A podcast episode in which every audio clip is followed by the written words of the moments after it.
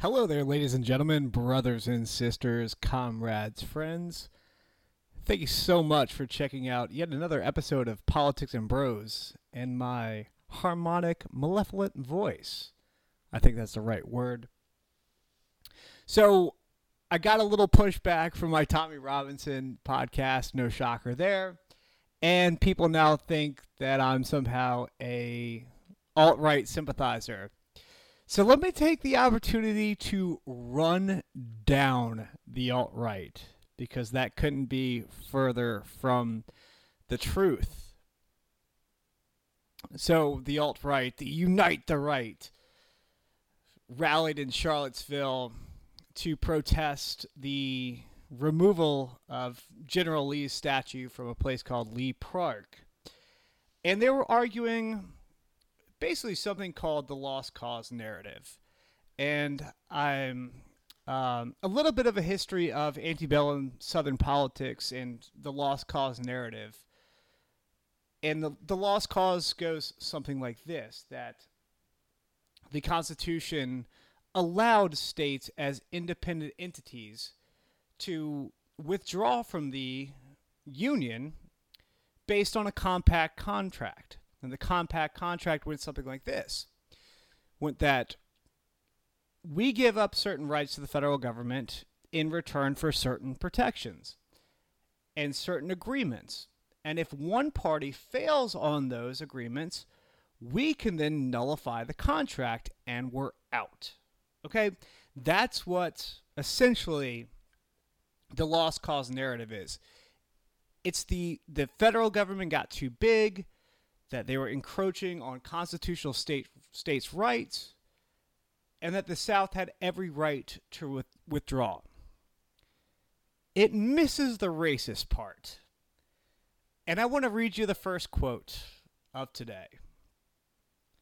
The Constitution, it is true, secured every essential guarantee to the institution while it should last, and hence no argument can be justly argued against the constitutional guarantees thus secured because of the common sentiment of the day. Those ideas, however, were fundamentally wrong. They rested upon the assumption of the equality of the races. This was an error.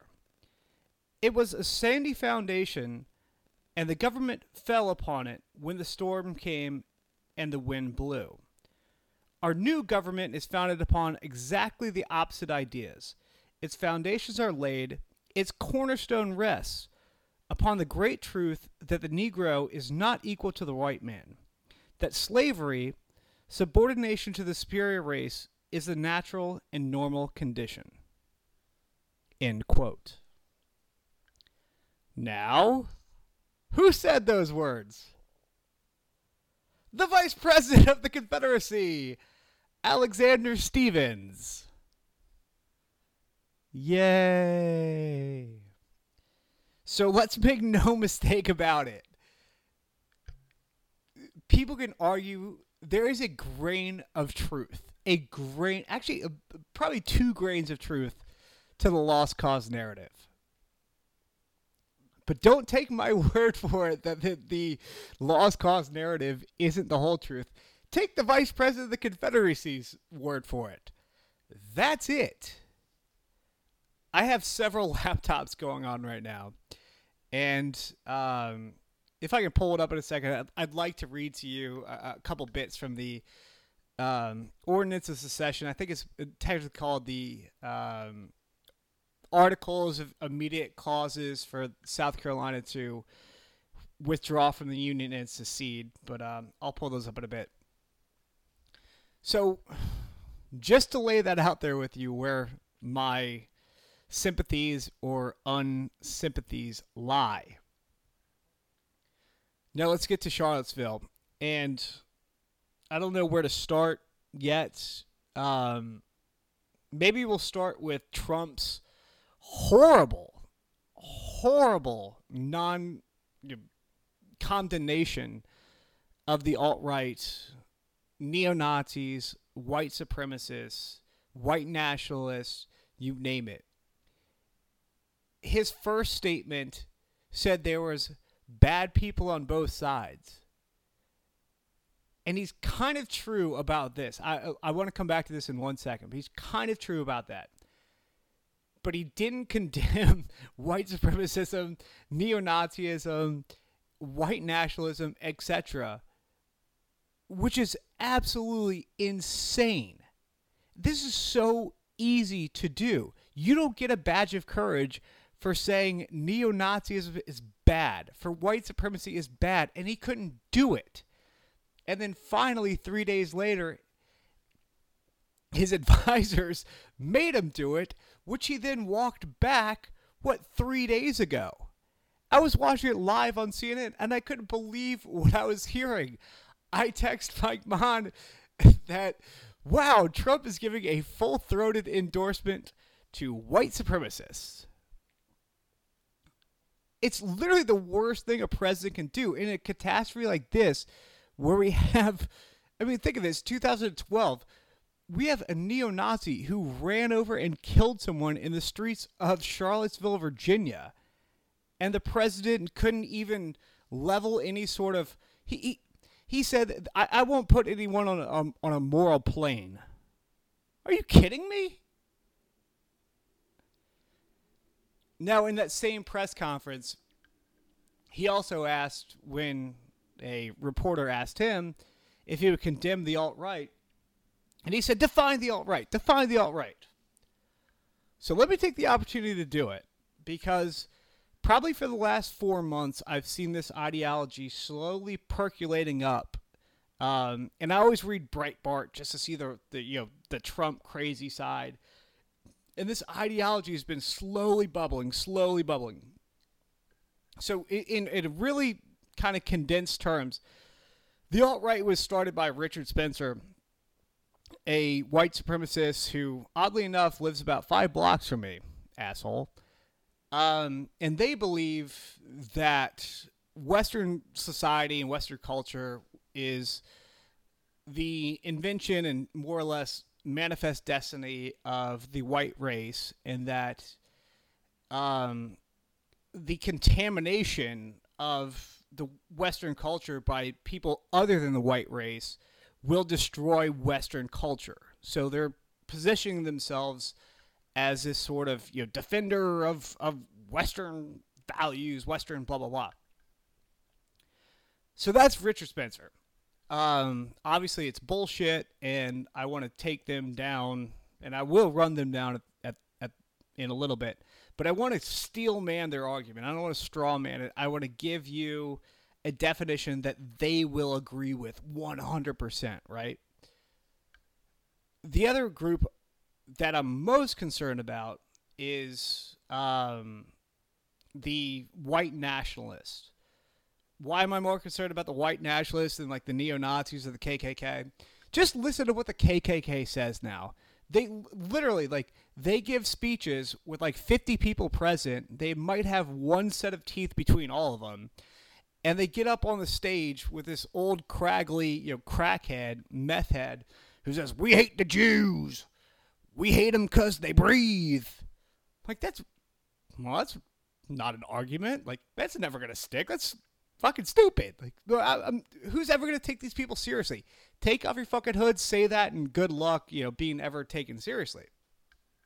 The dangerous part about what Richard Spencer and some of these white nationalists are doing is they've dressed up this racist fascism, and they dressed up in, in khakis and like an ill-fitting, you know, shirt but it's dressed up nonetheless. And Richard Spencer went to UVA. He's actually pretty well educated. Uh, there's another one that who's very smart is a guy named Greg Johnson who has PhDs in philosophy and blah blah blah. There's another guy to keep your eye out for, Daryl Cooper, who is a, kind of an expert in a, philosopher called Oswald Spengler, um, who wrote a book called Decline of the West. But anyway, if I could summarize their arguments, they essentially layer Oswald Spengler, Nietzsche, um, what's his name? Who got guy wrote Bowling Alone, uh, Robert Putnam, and they come to this this weird conclusion that um, diversity isn't our strength, and in fact, by human evolution, we're more tribal than we think, and we're all better off being with each other instead of the outsider. And the more you bring in the outsider, the more trouble we get into. Now, the, the very dangerous part they get into is they've recently sc- discovered uh, Zionism. So their their new talking point is, well, look, if, if we're a Southern nationalist, you look at the immigration patterns. These certain people live in the South, and they should have their own country. And these people who live in the northern states should have their own country. And the people in Africa, the Hutus and the Tutsis, they should have their own country.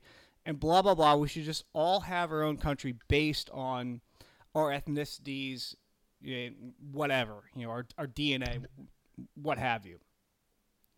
And the reason it's a bit dangerous that they found Zionism is they have something to point to and they say, look, well, the Jews have their own state and the Jews have their own ethno state. We just want that for ourselves. Now, they obviously fail to mention that an effing Holocaust happened for the world to say, wait a minute, we need a safe haven for Jews so this doesn't happen again. But they use the support of Israel within the United States and, and various other places to support their cause. Now, I think I've done a half decent job of summarizing their position. I, I don't think they would say I was lying or, or you know made anything up. Here's what they miss. Here's why they're wrong. If you listen to some of these people, and again, I, I saw this percolating up about four months ago. I said, this is fucking dangerous. So I started reading into it. And they, some of these people know way more about philosophy than I do. They talk about philosophers I've never even fucking heard of. And they talk about historical events I've never heard of. And I'm, I'm pretty well read. But here's what they conveniently skip they skip Voltaire. They skip Milton. They skip Mill. They skip Paine. They skip Thomas Jefferson and Madison. The beauty of our country is it's not based on ethnicity.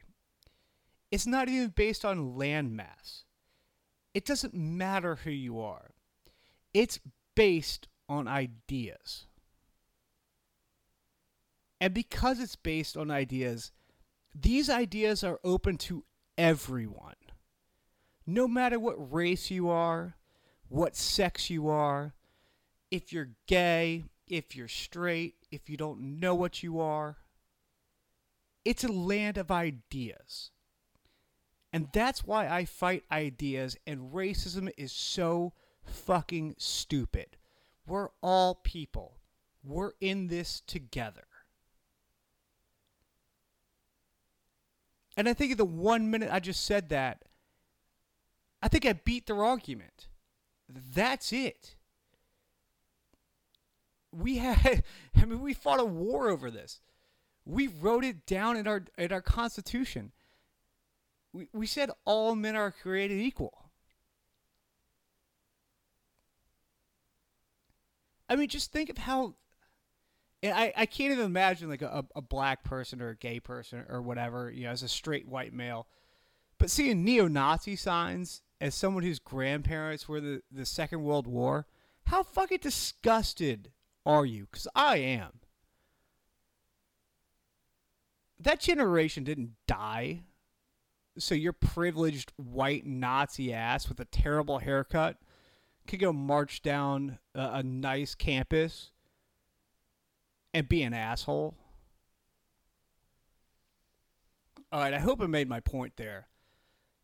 But I think a, a, a better president, obviously, well, not saying much about Trump, in his statement right after Charlottesville, after the terrorist attack, where the, you know, obviously the, fucking neo-Nazi ran into a, a, a crowd of people, he could have brought two di- desperate, disparate um, groups together. You have to start the speech by condemning neo Nazism, white supremacism in any form, and hatred as such. But he could have also said that they have every right to say what they want to say. They have every right to peacefully protest. And for anyone to attack, no matter how repugnant their views are, they have a right to say it. And you only embolden them by attacking them. We can beat them on the arguments pretty easily. But we have to remember that how however righteous our cause is and however repugnant their cause is, if you want to deny someone's their right to to assemble and their right to speak, you are creating the rod for your own back. Because they can turn around and say, We don't like what you're saying. And they can do the same thing to you. So I live in Old Town Alexandria. If if right up the street, the the cross street I'm on is Washington Street.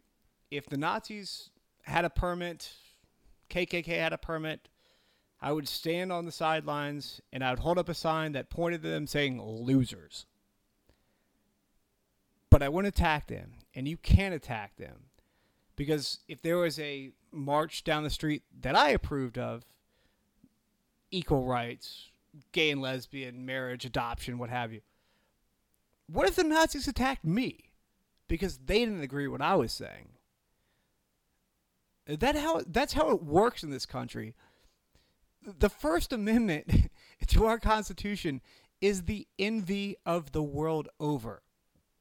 We are the only country that has a godless constitution with a secular democracy. We're it. There are hate speech laws in other countries. We don't want them. They're bad laws. So beat beat these fucking neo Nazis on their ideas. It's not hard. We can do it. And, and, have the courage to do it. Have the courage to speak out. I'm speaking into a microphone, sipping a fucking Chardonnay right now, so easy for me to say.